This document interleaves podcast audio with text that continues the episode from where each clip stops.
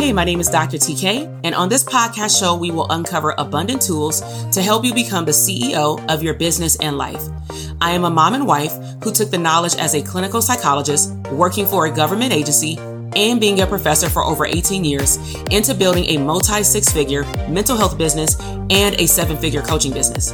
Now, listen, I will keep it all the way real. I will share my top secrets. This includes the good, the bad, and the ugly of what it takes to reach ultimate abundance. I believe that you can make an abundant living and become unapologetically successful, going after big business and lifestyle goals while also having fun and making a significant impact in your community and your home. So strap on your seatbelt and watch me challenge you to rise up to the person that you were meant to become.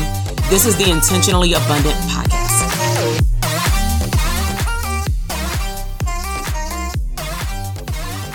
Takeaway from this section, then we'll move into the string part, is if you feel like what you have in place already needs work, even if it's 20%, I would suggest, per our check in when we were talking, fix the holes first in the mainstream.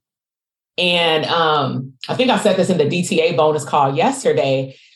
Your main ship has to be able to float, you know, properly before you get off the ship. I want you to visualize that and put a one in the comment box that this just mini analogy sinks in for you.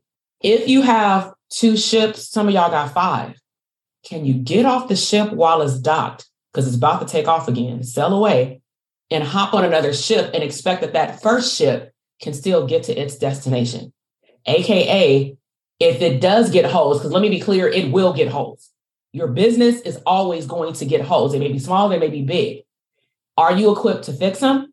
Or are you equipped to invest in yourself to get them fixed? Because you ain't got to know how to fix them all, but you do have to have the bandwidth to know, oh, hell no, I just need to pay somebody to help me understand this so that I can fix it quicker. Or maybe they're the person to fix it for me. And that's where some business owners are stuck because they like, I ain't spending no more money, especially therapists. I mean, we went to school forever. You know what I'm saying? We spent all this money for given or not.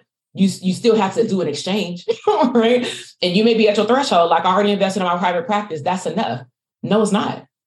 Because what we teach even in DTA is not enough to help you build an online course, period.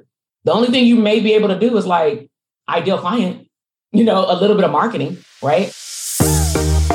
Listen, I am over here dancing. You just finished another epic episode of the Intentionally Abundant podcast. Now, I know that flew by way too fast. So if you want more resources, head over to drtk.com forward slash link for additional abundant resources. Now, until the next episode, live intentionally abundant.